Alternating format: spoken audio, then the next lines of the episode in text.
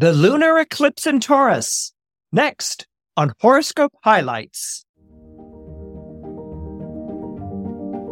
Hi there and welcome. This is Amanda, the founder of Astrology Hub, and you're listening to our week ahead snapshot with world class astrologer, historian, and author of the Cosmic Calendar, Christopher Renstrom. This show is designed to give you a quick overview of the week ahead, enabling you the gift of choice in how you navigate and weave these energies into your daily life. Enjoy. Hello, my name is Christopher Renstrom, and I'm your weekly horoscope columnist here on Astrology Hub. And this week, I want to talk to you about the lunar eclipse taking place in the zodiac sign of Taurus on October 28th. But before I do, did you know that you could read about transits to your own horoscope sign every week by subscribing to my newsletter? Yes, go to astrologyhub.com slash horoscope to subscribe. Again, that's astrologyhub.com slash horoscope. Now, let's go ahead and talk about that lunar eclipse in Taurus. Something that I find fascinating about the eclipses that we've been dealing with, and basically what we're going through right now, is what astrologers call eclipse season. That's where you have a solar eclipse followed by a lunar eclipse. Some years you have a lunar eclipse followed by a solar eclipse. And some years you might even get a solar eclipse with two lunar eclipses.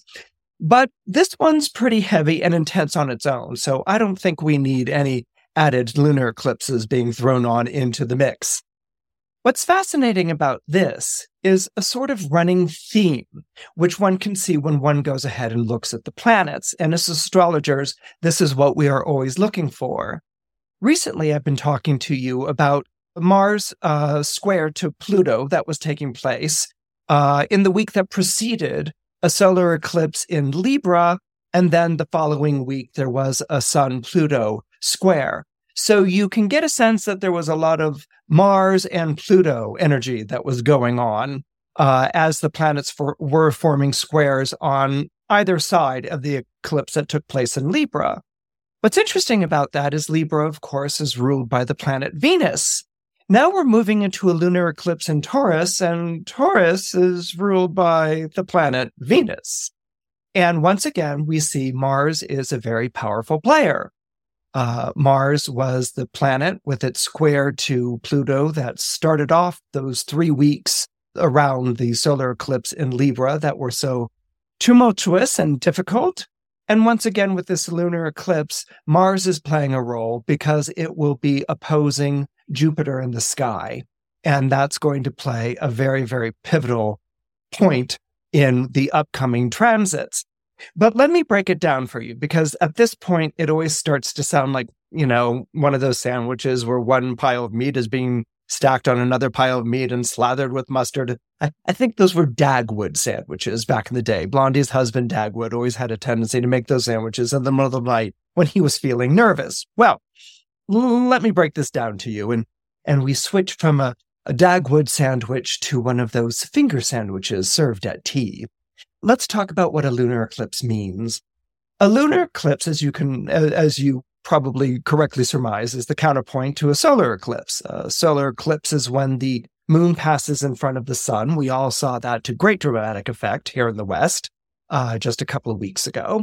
Um, and the moon passes in front of the sun and blocks the sun's light. The temperature's cool, the light falls from the sky almost as if curtains or drapes are being dropped and one is surrounded in darkness and coldness as if one is in fact in the direct shadow of that particular eclipse, the solar eclipse.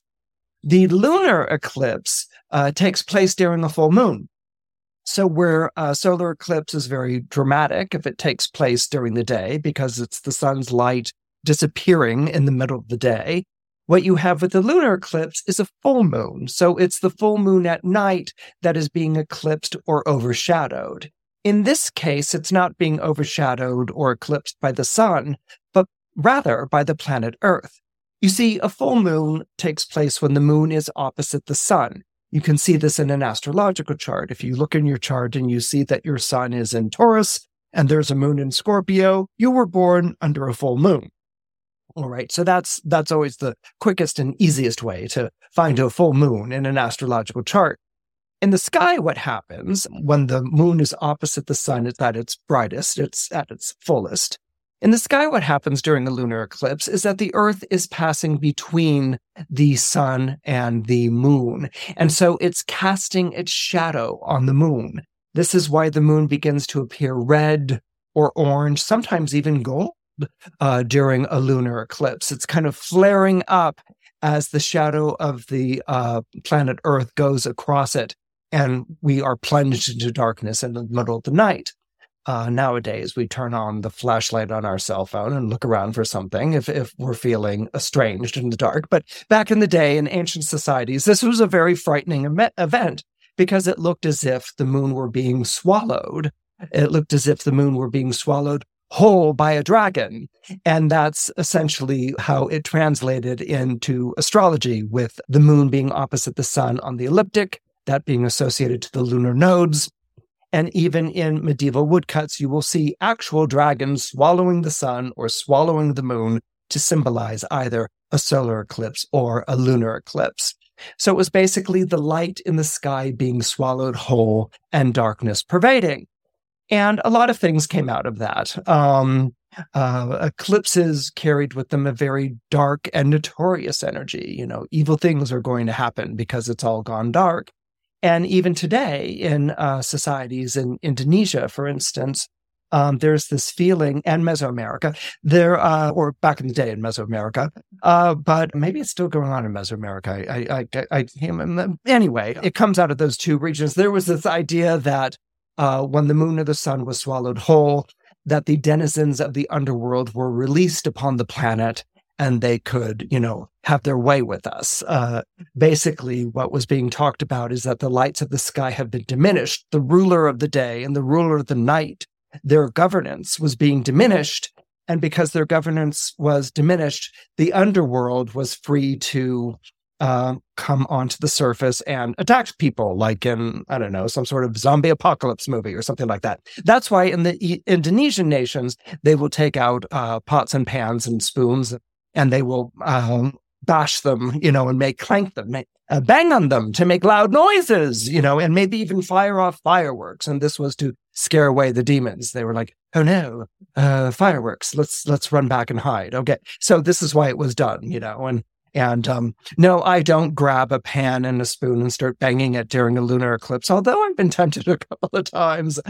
But uh, that's where that idea came from uh, in the as we got into sort of the early medieval and the Renaissance period, the eclipses became divided into two camps. So that solar eclipses were always um, associated with the overthrow of a king or a state head of government. Uh, so solar eclipses, when the sun disappeared from the sky, usually signaled that there was going to be a change in leadership uh, that that maybe the king or the queen would die or be overthrown, and so anyone who was in charge of um, a city state or a ziggurat or a kingdom, you know, got very nervous whenever there was a solar eclipse in the sky. It's like, am I going to be overthrown? No, dear, you know. And so solar eclipses dealt with the head of state, okay, the person in charge. And lunar eclipses, because the moon rules the body, uh, lunar eclipses dealt with the body politic, Okay. A simple way of putting it nowadays would be the people who are ruled by the head of state. So you could have um, a head of state who suddenly dies in office or is overthrown, and and a people like, oh my goodness, what's going to happen? Our king or queen has died. You know, we're we're we're we're at odds. You know, we don't we're in mourning, but we're also afraid that we've lost good governance. Or if there was a lunar eclipse, it could be there's a blight upon the land. We're suffering plagues. We're suffering uh, a drought.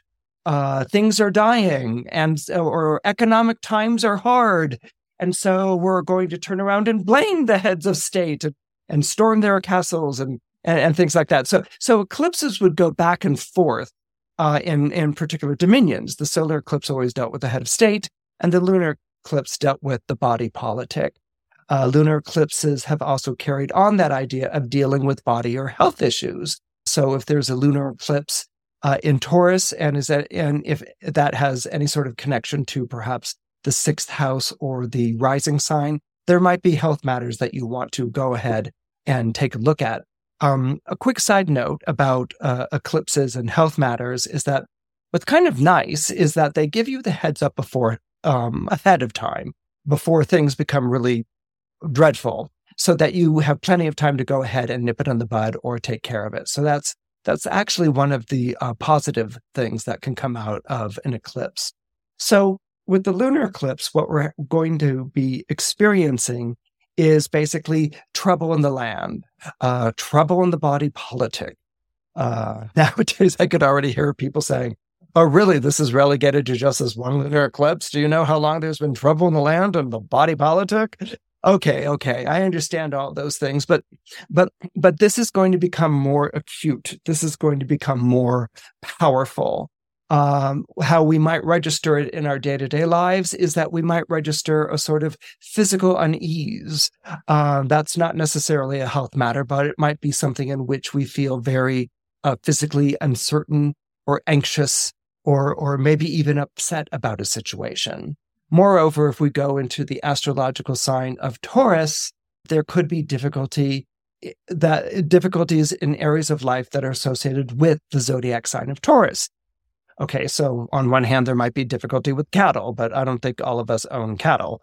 But um, more specifically, there might be difficulty around issues around possession, around property, around the things that you own or the land that you work, or maybe even the trade or the or, or, or the job that you work. There may be issues around that. And of course, because Taurus is famously associated with money and finances as well as property, there might be issues around the area of money.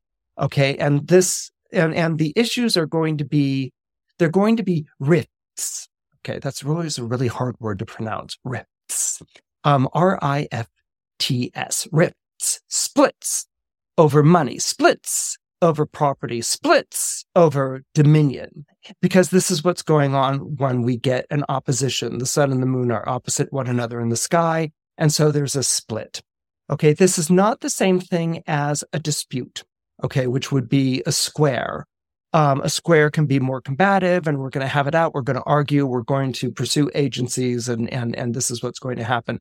What can happen with an eclipse or any sort of planetary opposition. And perhaps the most dramatic example of a planetary opposition would be the opposition of the sun to the moon. Okay. Um, and so it's been eclipsed. So there is this split, there's this rift, and it doesn't look like there's going to be any sort of mending, or at least any sort of mending soon. Now, the next thing we're going to want to naturally uh, ask ourselves is what's going to be the caliber of this rift? What's going to be the caliber of this split? Um, is this something that um, is is is uh, needs to happen in order to move forward? You know, that might, for instance, be a cardinal split or cardinal rift. Uh, is it something that can somehow be mended or negotiated, or maybe we can play around with some variables and bring back people back to the table. That would be a mutable eclipse, okay? Because um, mutable signs are kind of known as the easiest signs for these rifts to, or, or these splits or even squares to take place in, because mutable signs are willing to try a different position or try another approach. This is the beauty of mutable signs. They're very accommodating. Now, the word accommodating can sometimes put people in mind of like accommodating, like easy, like, you know, we'll, we'll, we'll just say whatever they need to to go along with something, or maybe there's something servile about the word accommodating. No, accommodating is wanting to figure out a fit. Okay. And this is the beauty of the mutable signs. They're always working to find how to make something workable or to make something manageable. Uh, and so that's why oppositions and squares and mutable signs are uh, actually sort of considered to be the lighter of all the possible uh, difficult or negative aspects that that you can have. But this lunar eclipse isn't taking place in a mutable sign, and this lunar eclipse isn't taking place in cardinal signs. This lunar eclipse is taking place in fixed signs, and these are probably the most fixed of the fixed signs, and that would be Taurus and Scorpio. We are in the season of Scorpio right now. So we can identify the sun really quite easily. Uh, it's in the zodiac sign of Scorpio. And uh, if the sun is in the zodiac sign of Scorpio and we're going to have a lunar eclipse, that could only mean that the moon is in the zodiac sign of Taurus. And what you want to do when you look at this kind of uh, an opposition or this kind of split is that uh, what I'd like to do is sort of put them on a seesaw. You put Scorpio on this side and you put Taurus on this side, and you look you look at the things that make them essentially Scorpio and make them essentially uh, uh, Taurus. All right. So what is what are Scorpio and Taurus going to have in common? Well, what they're going to have in common is basically property and possessions. All right. Um, Taurus, we already know, is associated to land and territory. Bulls get very bullish about defending their territory. And Scorpio has an association to land as well. Um, we might be like, really? It's kind of like the association of Scorpio to land. Well, the uh, Scorpio's association to land is the things that are buried beneath it. All right. Scorpio is ruled by two planets, Mars and Pluto. If we take the modern ruler, consider the modern ruler Pluto for a moment, we know that Pluto was named after the Greek god Hades, and Hades was lord of the dead. So everything that's been buried underneath the soil is ruled by Pluto or falls within the realm of Scorpio. This is why Scorpio rules over bodies and corpses. Uh, remember that the Day of the Dead is celebrated in the season of Scorpio. And this is why Scorpio also rules over seeds, things that are planted in the soil. Uh, seeds that are planted in the soil that will come to life, flower, and burst to life in the season of Taurus. Okay, so this relationship of maybe Taurus flowers, Scorpio seed, uh, Taurus property and gra- ground, turf, uh, Scorpio, the things that lie beneath that ground and that turf, the things that might render it valuable or the things that might render it a waste. Okay, let's say you have ground that's just, I don't know, dust and sand. You've got dust and sand, and that might not be worth much. Okay, but let's say your ground or property is over oil or over a well of water, a spring of water. Well, suddenly it becomes quite uh, valuable, becomes quite abundant. So there is a link between Scorpio and Taurus uh, that's that's going on here. But then this is the rift. This is the split that's being brought about by the lunar eclipse in Taurus. Uh, lunar eclipse in Taurus, meaning that is the full moon in Taurus, the full moon in the zodiac sign of Taurus that will be disappearing from view. Now, this lunar eclipse is more intense than usual. And the reason why it's more intense than usual is because on October 28th, Mars will be opposing Jupiter. Ever feel like you're navigating this vast universe alone? Imagine having a community that's on this cosmic journey with you, sharing insights, asking the big questions, being led by the world's top astrologers, and doing it all in rhythm with the lunar cycle for a consistency you can count on. From new moon ceremonies to mastery class teachings, we learn, grow, and explore together. Ready to find your astrological tribe? Join us in the inner circle during our special open enrollment period and lock in the best pricing that we offer all year. Just click the link in the description of this video or podcast, or go to astrologyhub.com slash inner circle and join us today. I can't wait to see you on the inside. Mars will be opposing Jupiter. All right. So not only are we having a lunar eclipse on October 28th, but Mars will be in Scorpio. And Jupiter, as we all know, is in Taurus, and the two of them will be forming an opposition. So, whatever tensions are building to a fore, whatever has been um, underneath and rumbling and threatening to come out, on out, whatever dark denizens are going to come out during this lunar eclipse, they're going to come out in full force, not only because it's a lunar eclipse in two intensely um, opposite signs, Taurus and Scorpio, but that lunar eclipse is taking place on the same day that there is a Mars and Scorpio opposing the uh, Jupiter in Taurus. And in addition to that, just because, you know, sometimes the planets like to have a party, we've got Mercury, the other M planet.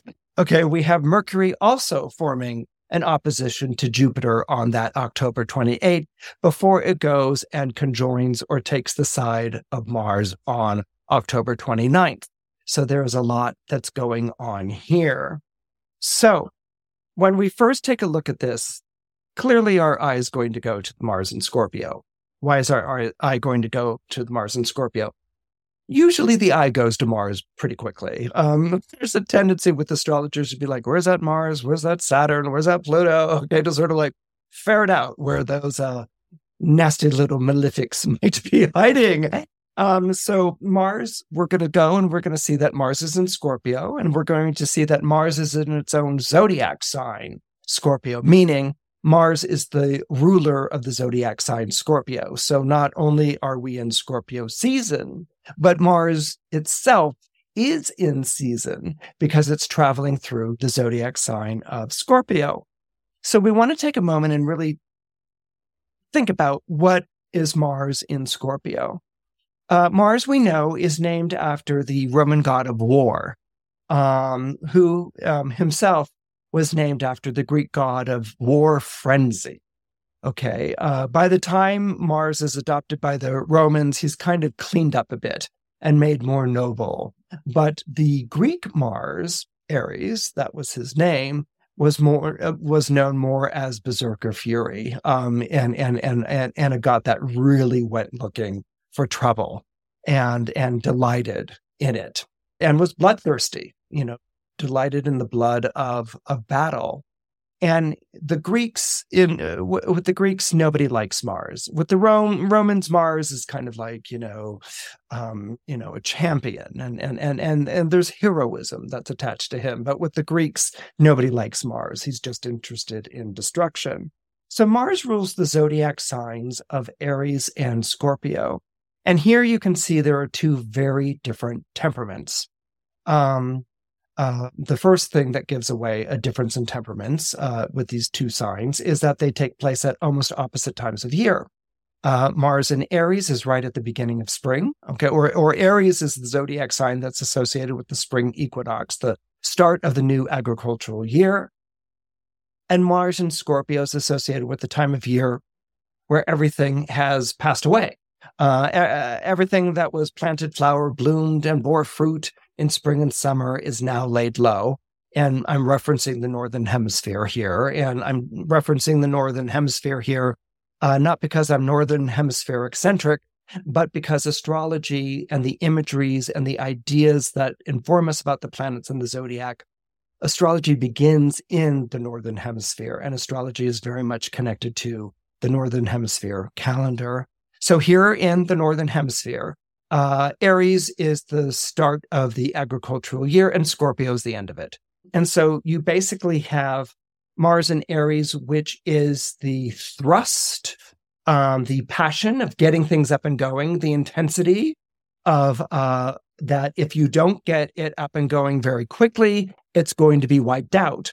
And if you look at spring and what goes on in spring, you can see that. I mean, you have, you know, plants sort of bursting through the soil and coming to life, you know, and immediately you have the weeds that are coming out of the soil that are looking for the plants, uh, plants bursting to life and strangling them and killing them. Okay. So, so there's a real battle uh, that goes on in spring as, uh, you know, it's not just like spring is awakening and, you know, it's, it, there's a battle there's a battle for space.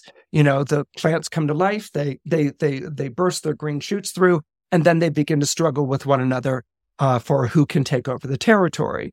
Anyone who gardens knows that if you don't separate or thin out those seedlings right away, that they're going to end up crowding each other uh, out and battling for turf and territory. That's when we get into Taurus, all right.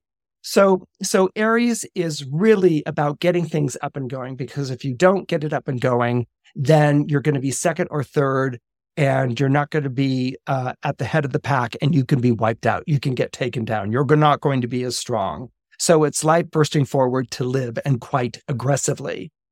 Um, Aries is a fire sign. So Mars in Mars in Aries can be quick to anger, but also, as I found, quick to get over it.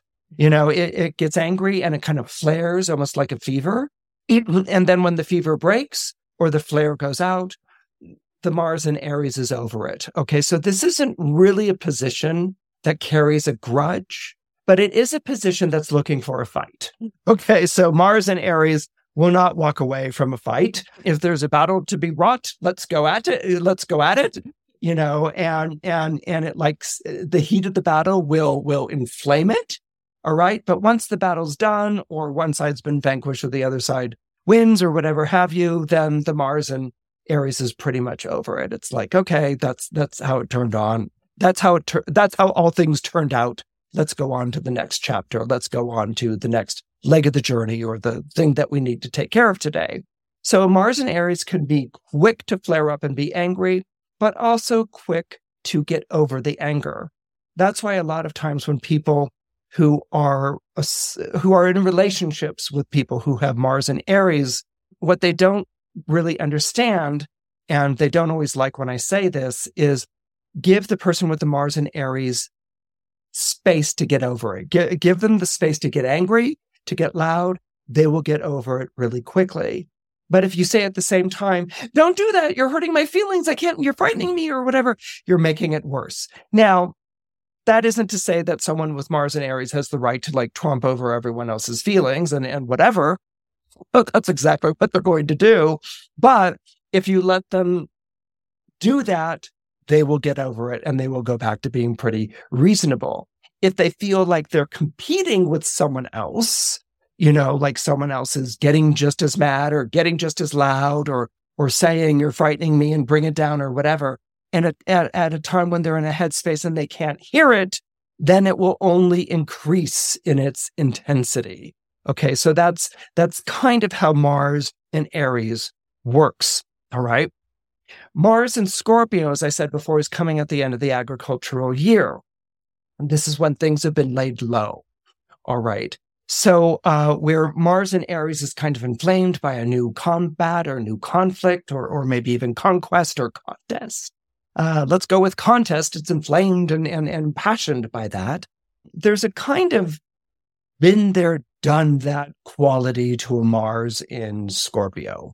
Okay, Mars in Scorpio has lived all of that. All right. And so, what Mars in Scorpio, where it's coming from, is really where things have been done wrong, where they have been done wrong, or someone they care about has been done wrong, or their community has been done wrong. All right. So, a Mars in Scorpio isn't going out looking for a fight, but a Mars in Scorpio is very sensitive to someone getting away with it. You know, someone criminal getting away with it. Now, it doesn't mean that the person's an actual criminal, but what we have to remember in this, uh, just to sort of break it down a little bit more here, is that there are three signs of justice in the zodiac Libra, Scorpio, and Sagittarius. Okay, these are three zodiac signs that are very much bound up in the whole idea of justice.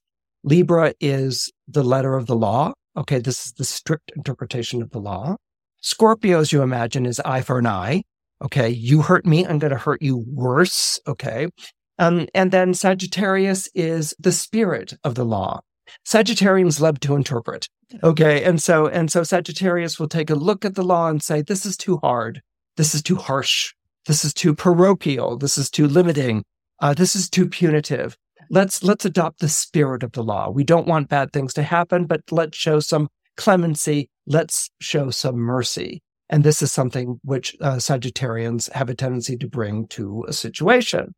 So when we're dealing with Mars in Scorpio, it's it's a fascinating combination because Scorpio is a water sign, so you get all the memory of the water signs you know, and and and where water signs have been hurt, um, and and they remember that they carry that hurt, that pain within their bodies. They carry that hurt, that memory, that pain within their psyches.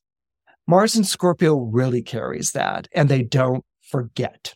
All right, and so any wrong that has been buried, any wrong that has been dismissed or sent out because it was inconvenient or ugly or just we're not going to deal with that outrage right now where other people might be like, but uh, we stand for justice. You should deal with this outrage. No, we're not going to deal with that outrage right now.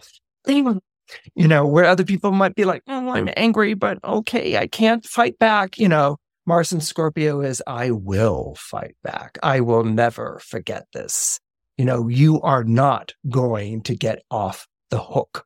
Okay. Um, a very extreme example of Mars and Scorpio is um, I, I think his name is Javert uh, from Les Miserables, the one who tracks down uh, Jean Valjean and just will not relent over what I think it was eating a neighbor's apple or something like that. Some sort of like Victor Hugo play on the Garden of Eden. But anyway, uh, I think Jean, Jean Valjean's crime is having eaten an apple or something like that. And Javert is like, anyway, that's like a Mars in Scorpio. It will not get up. It will not give up. It is relentless in its pursuit uh, because the insistence is nobody, nobody ever gets off the hook. Okay. And this is an insistence. So, you know, if you have Mars in Scorpio, you might sort of relate to that feeling yeah. um, of not being able to give up or give in. Uh, Mars and Scorpio very much takes the uh, Scorpio adage of never forget, never forgive. uh, no, what is it? Never forgive, never forget. All right. And, and, you know, throws gasoline on that fire. Uh, but there will be a relentless pursuit of injustice. Um, and if you're not relentlessly pursuing injustice, there's a definite, I'm not going to let anyone get away with it. And it doesn't matter what side of the battle you end up on. It's a Mars in Scorpio is, I'm not going to let this person get off the hook. I'm not going to let this person get away with it. There can be some dark tones to that, uh, like Javert and Les Miserables, or there can be light tones in terms of, you know, an insistence that justice, that someone answered to justice. Okay, that's going to be also very much connected with a Mars in Scorpio. So Mars and Scorpio always fights with life or death stakes it's Plu- it's Plutonian infused because Pluto is the modern ruler. So um, whenever they fight, it's for life and death stakes. Uh, it's as if their life depends on it. And uh, there's also this feeling that there's something to be angry about. Mars and Aries kind of goes, will react to a fight. You know, if there's a fight on the playground, Mars and Aries is like, oh, oh, who's kicking whose butt?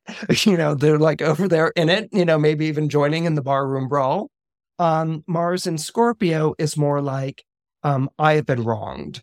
Uh, my loved one has been wronged. My family has been wronged. My people have been ha, have been wronged. My country has been wronged. So there's definitely a sense of vendetta with a Mars in Scorpio and retaliation. Okay, if you hurt me, I am so going to mess you up. And as you can imagine, a Mars in Scorpio carries nurses a grudge. It's not going to give it up easily. Okay. So now let's talk about this opposition to Jupiter. Jupiter, lovely Jupiter in Taurus. Um, I'm going to share with you in just a moment a quick little passage, just a quick little bit from the Iliad. Um, I love the Iliad. I love the Iliad. that was like it's almost an alliteration. I love the Iliad. Um, I love the Iliad and I love the Odyssey. Um, and I also understand how the Iliad and the Odyssey, like uh, Shakespeare or like the Bible, can be very challenging for people. You know, uh, like the Bible, for instance, the Iliad has endless rosters of names. Okay, there's there's the names of all the Achaeans who go and fight against Troy, and the Bible, there's someone begetting someone who's begetting someone who begot someone. You know, it just like goes on endlessly. And those can be very challenging. And certainly Shakespeare's language can be a little challenging, you know, to get through. But there's such precious gold in that text. okay. And, and, and, and it's not like, eh, eh, and when I say precious gold in the text, it's not like discovering how to translate it like the Hammurabi code or something like that. What it is, is that in the experience of the text, of reading the text, of really plunging into the text, it's very similar to astrology. It yields fruit. It yields resonance. It really, it doesn't give us the answer, you know, but it gives us an experience of something that's, that's hard to describe outside of the text that you're reading or, or looking at.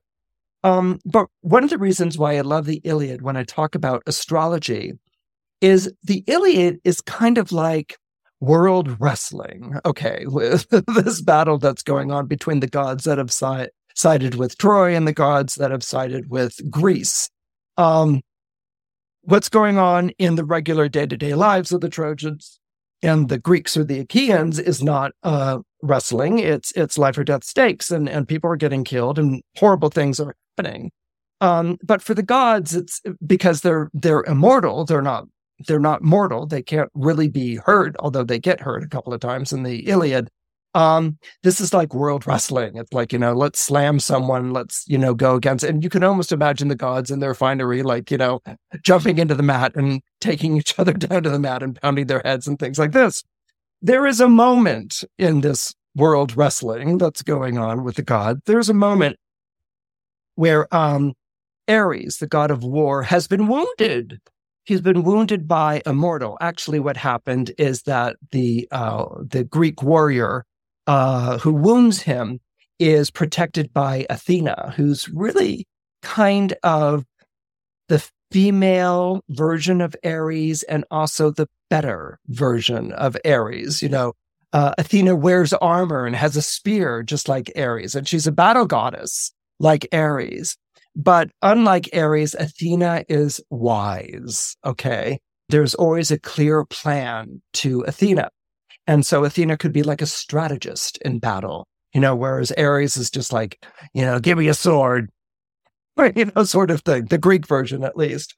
And so there's a, there's a, a scuffle.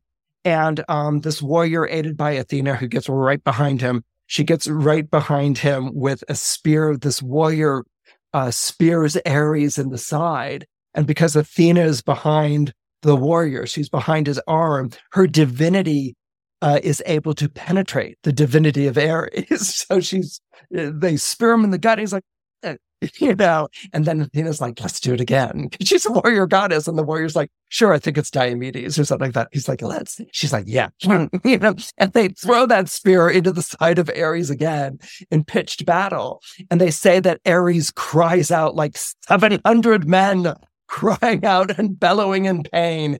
And he flies from the battlefield. He flies from the battlefield and he goes rushing up to Mount Olympus. He goes rushing up to heaven and and and and he goes rushing up to his father, his father Zeus. Zeus, by the way, fathered both Ares and Athena. But this is the thing: Athena was fathered from the body of Zeus without um, an intermediary, without without a mother. Okay, uh, he's uh, Athena self-generated from the body of Zeus, whereas Ares is the product of Zeus and Hera. Okay, and um, so Ares shows up on Olympus and he's got these gashes and he's like, ow, that hurts, you know, type of thing. I mean, that was comedic in the way that they play it. Like everyone else is like, you know, fighting for blood and gold, glory and, you know, whatever. And he's like, ow, that hurts, you know, and he shows up on Olympus and he sits down next to his father and he's like, do you see what Athena did to me? Do you see what Athena did to me? She hurt me, you know, and there's this moment that Homer just has a beautiful way of putting it. He says, um, then looking at him, okay, so so Ares sits down and he's like, "Did you see what Athena did to me? She hurt me." You know, and Zeus just like looks over at Ares, you know, and uh, then looking at him darkly, hmm, then looking at him darkly, Zeus, who gathers the clouds, spoke to him. I love that. Then looking at him darkly, Zeus, who gathers the clouds, like a dark cloud, right? So looking at him darkly, Zeus, who gathers the clouds, uh, spoke to him, Do not sit beside me and whine, you double faced liar. To me, you are the most hateful of all the gods who hold Olympus.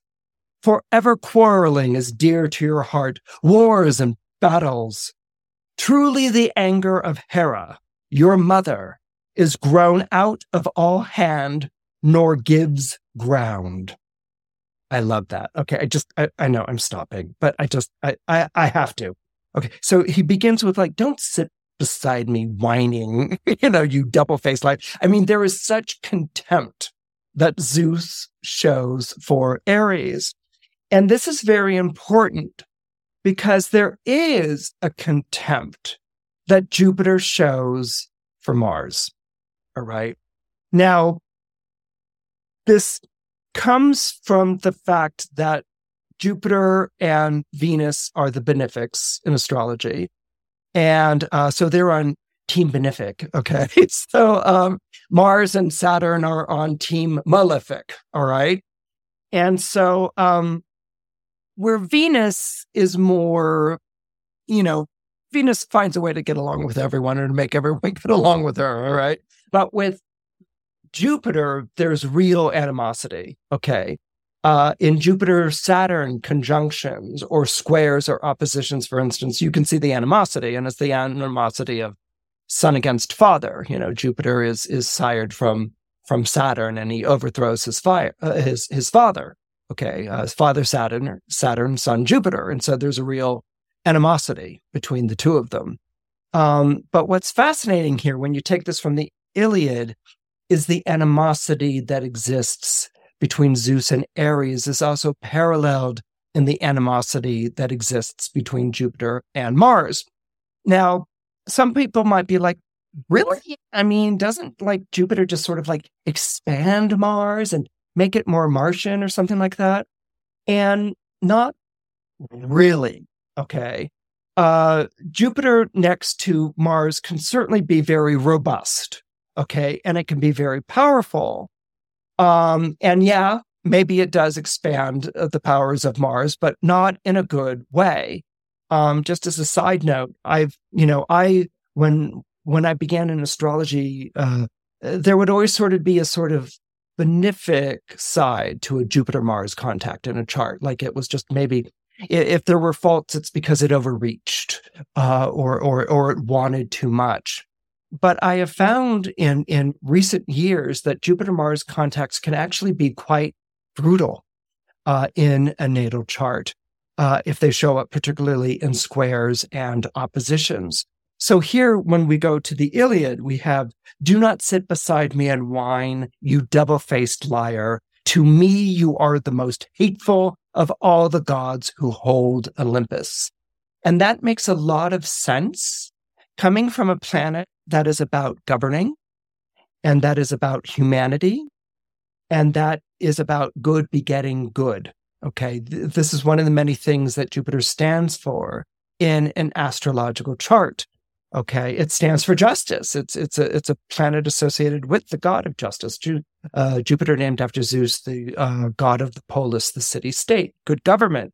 Okay. What is the thing that is the most uh, inimical or bad to good government? Well, it's war, right? Um, it's, it's, it's what war does. You know, it's, it's, it's an invading army. It's going to upset your people. Uh, it's going to overthrow your government. Uh, it's going to destroy all your lands and properties. So there, there's there's backing uh, for this idea that Jupiter and and Mars are antagonistic with one another. Um, and so he says, To you, you are the most hateful of all the gods who hold Olympus. I love that. Who hold Olympus. Forever quarreling is dear to your heart. You know, Jupiter is a planet named after a god that's associated to oaths, to treaties, to truces, to pledges to agreements that hold back chaos or cacophony or catastrophe. You know, the idea of, of standing together, you know, is very much connected to the idea of Jupiter. Where Jupiter falls in your chart is going to talk about how your chart is governed. Okay. Because Jupiter is a governing, is a governing planet in an astrological chart. So to me, you are the most hateful of all the gods who hold Olympus. Wars and battles, uh, forever quarreling is dear to your heart, wars and battles. Truly, the anger of Hera, your mother, is grown out of all hand, nor gives ground. I love that line. Okay. Um, you know, so, so what happens with many parents who are at odds with themselves and who don't like their children? They blame it on the other parent. Okay. So, so Zeus who is the father of um, Ares, is basically saying in this elaborate Greek, "You're your mother's child." he's saying, you know, you you came from your mother. it had nothing to do with it. Um, my shining example is Athena, goddess of wisdom, and you are this horrible, you know, smelly, bloody god of war who just delights in distress and and and turbulence and trouble. Truly, the anger of Hera, your mother, is grown out of all hand, nor gives ground. He's describing weeds, you know, he's describing um, things that are not properly gardened or cultivated. The anger of Hera, your mother, is grown out of all hand. Okay, so think of a of a lawn that hasn't been kept, or a garden that hasn't been um, uh, uh, taken care of, of a of a land that hasn't been tilled. Things grow on it, and they grow out of all hand. So the anger of Hera he describes as growing out of all hand, nor gives ground. And what he does in that beautiful line of poetry is that he transforms the idea of things growing out of hand and then the ground that it's it doesn't give ground. So it, it's describing something that overtakes and it doesn't give ground. There's no yielding. There's no relenting. There are no ceasefires. There are no appeasements. There are no ways to effect a truce when one is in the face of this anger. It's grown out of all hand and it doesn't give ground. Okay. It's not open to anything uh, positive or constructive or good. It feeds on itself and becomes barbed wires of weeds is an idea that I get you know? And so he says this about his wife, Hera. And then he concludes, and try as I may, I am broken by her arguments. I love that line. Try as I may, I am broken by her arguments. So Hera, who is this outraged wife, this mother of Ares, the god of war, um, is she repressed? Is she overcome? Is she you know, uh, uh, dealt with harshly by Zeus or no, uh, or whatever. No, Hera is an equal player. Okay. And so her anger is something that he has to answer for. Um, and, and when he says, and try as I may, you know, to make good for her, to show her truth, to show her peace, try as I may, I am broken by her arguments. My pledges don't hold. My betrothals don't hold. My promises don't hold when in the face of Hera's ire. And yet I will not long endure to see you in pain, since you are my child, he continues with Ares. Um, and it was to me that your mother bore you. Okay, so I cannot endure to see you in pain. I have a father's love for you. I don't know where it comes from, but I have a father's love for you. And since you are my child, and it was to me that your mother bore you.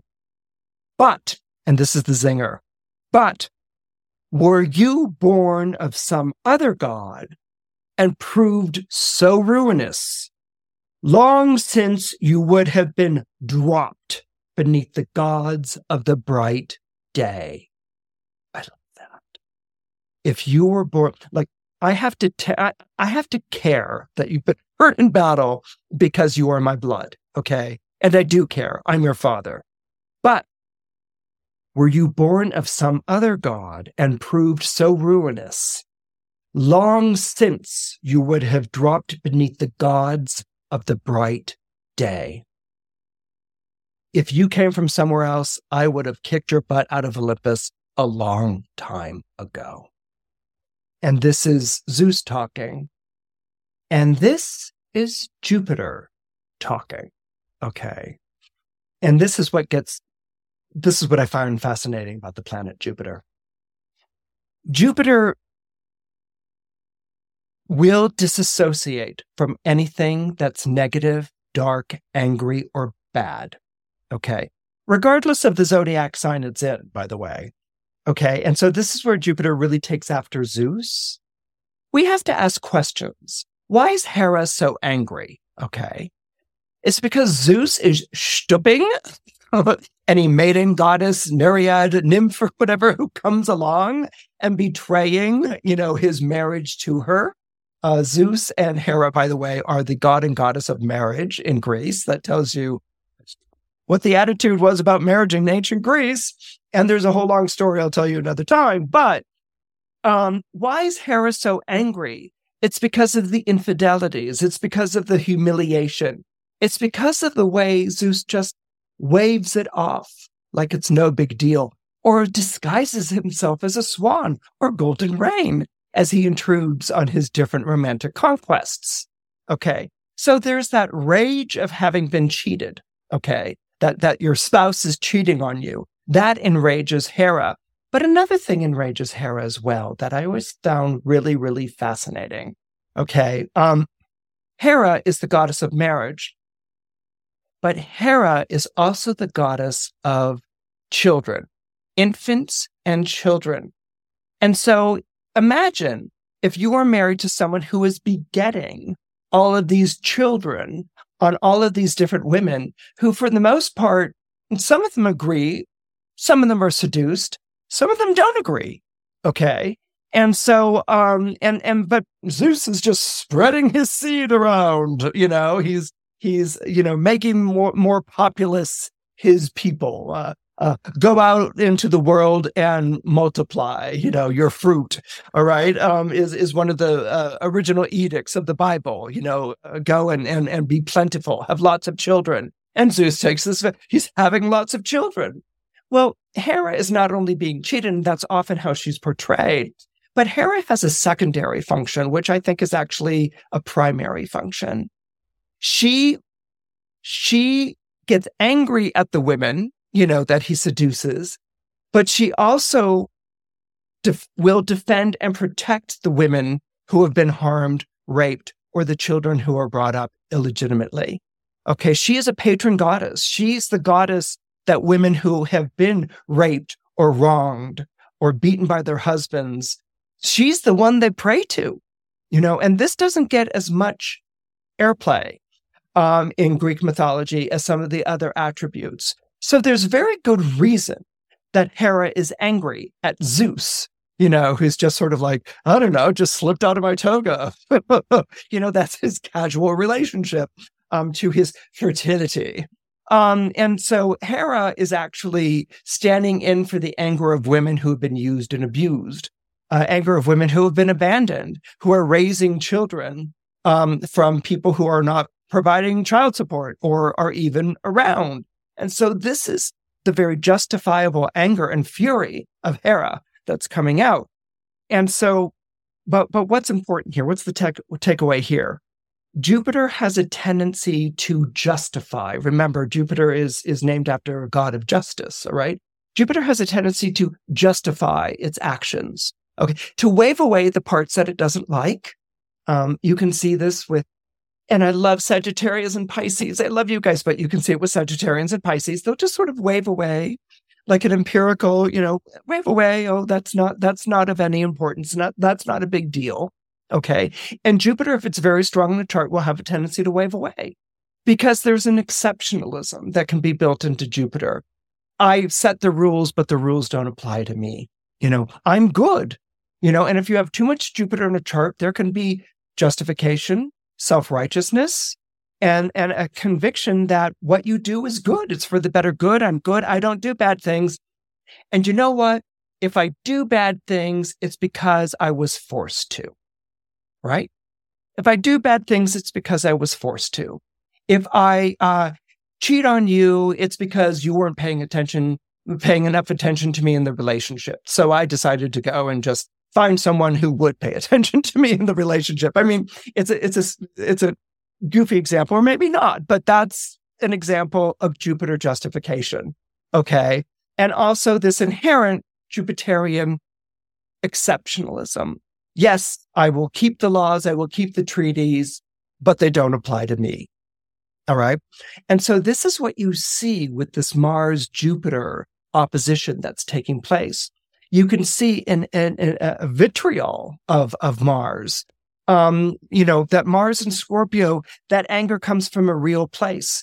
Uh, the facts may be covered over, the bodies may be buried, but that blood, right? That blood uh, insists on vengeance. It's, it comes from the Furies. And so Mars and Scorpio has that furious uh, tendency to it. Um, and so Jupiter and Taurus is like, well, I had a right to take over this land or to take over this possession, or I was entitled to this, or or you know, I'm the one who took care of this, and so I have a right to this, and and um, you know, this is mine, you know, type of thing. That could be very Jupiter and Taurus, right? And and so it's opposite of Mars and Scorpio, which is like, no, you don't have a right to the land. You can't just take it over. You can't just, you know, pretend that bad things never happened because they don't square with your positive view of the world.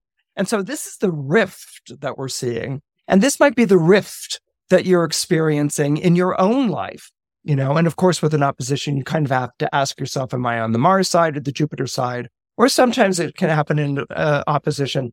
You know, you play out Jupiter for a while, then you play out the Mars and you play out Jupiter, but you're probably going to be on one of the two sides. Are you with the Greeks or, or are you with the Trojans?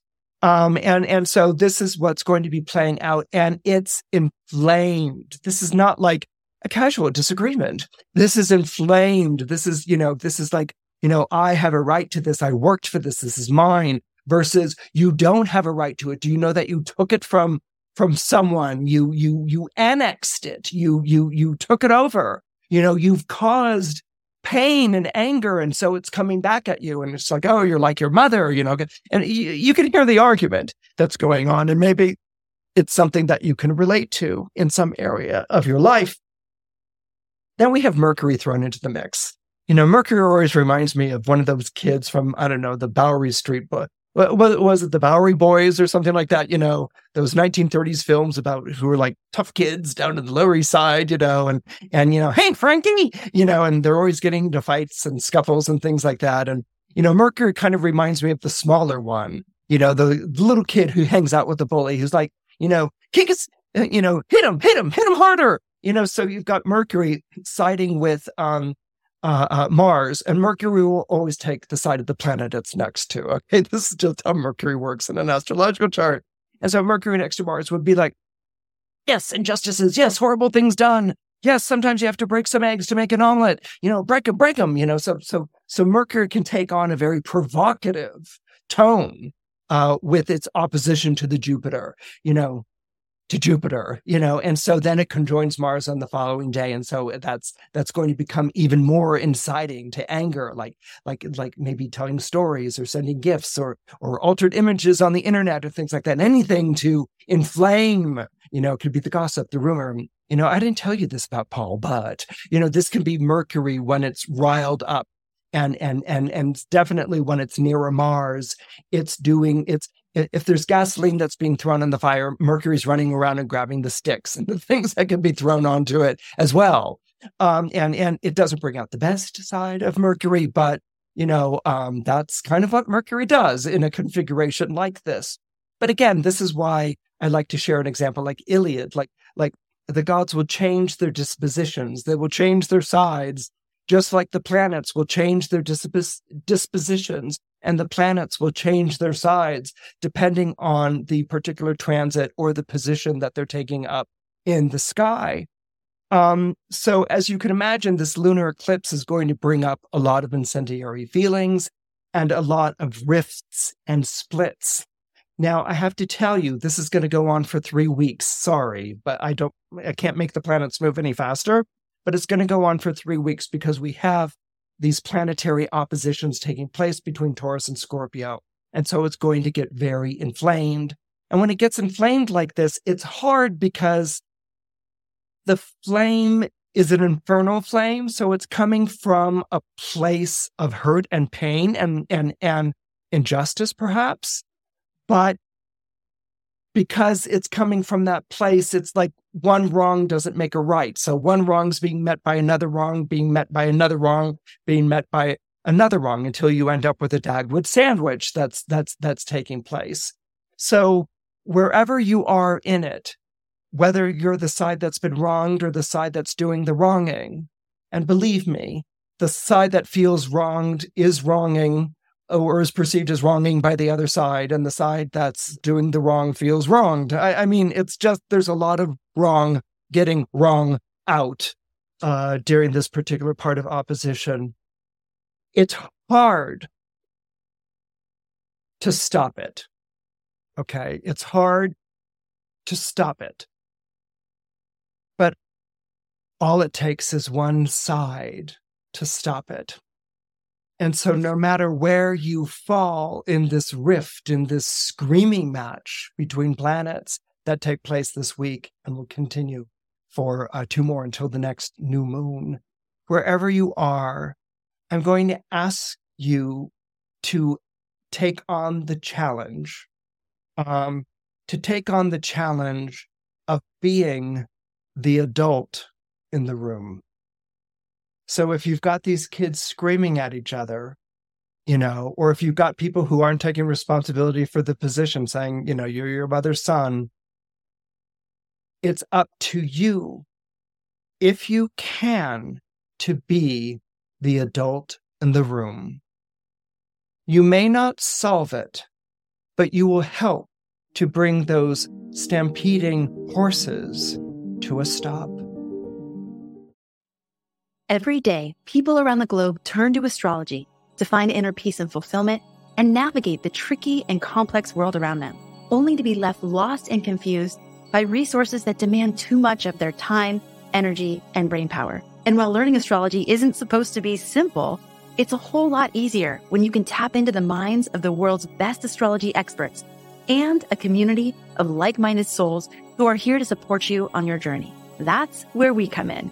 Welcome to Astrology Hub's Inner Circle, home for curious newbies, devoted enthusiasts, and anyone looking to use astrology to consciously navigate their path ahead and transform their lives. Inner Circle members get exclusive access to new astrologer guides each month, detailed live new moon and full moon forecasts, a new mastery class each month teaching a different astrological technique, monthly live chart demos and Q&A with astrologer guides with a chance to submit your chart to be used as an example. When you sign up during this special enrollment period, you'll also get three bonus mastery classes. And to put the cherry on top of the cake, we're offering you the Inner Circle membership at 45% off the cost of the regular price. Now, through October 22nd, if you sign up now, you'll lock in this special price for as long as you are a member. Go to astrologyhub.com slash inner circle to learn more and join us today. I really hope that you'll join us on the inside.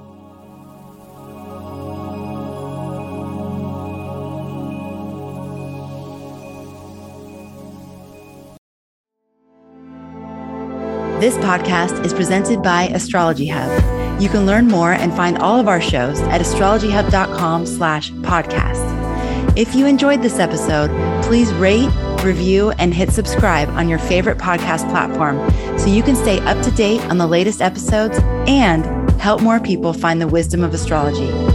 Thank you for taking the time to do this now. Thank you for being a part of our community and for making astrology a part of your life.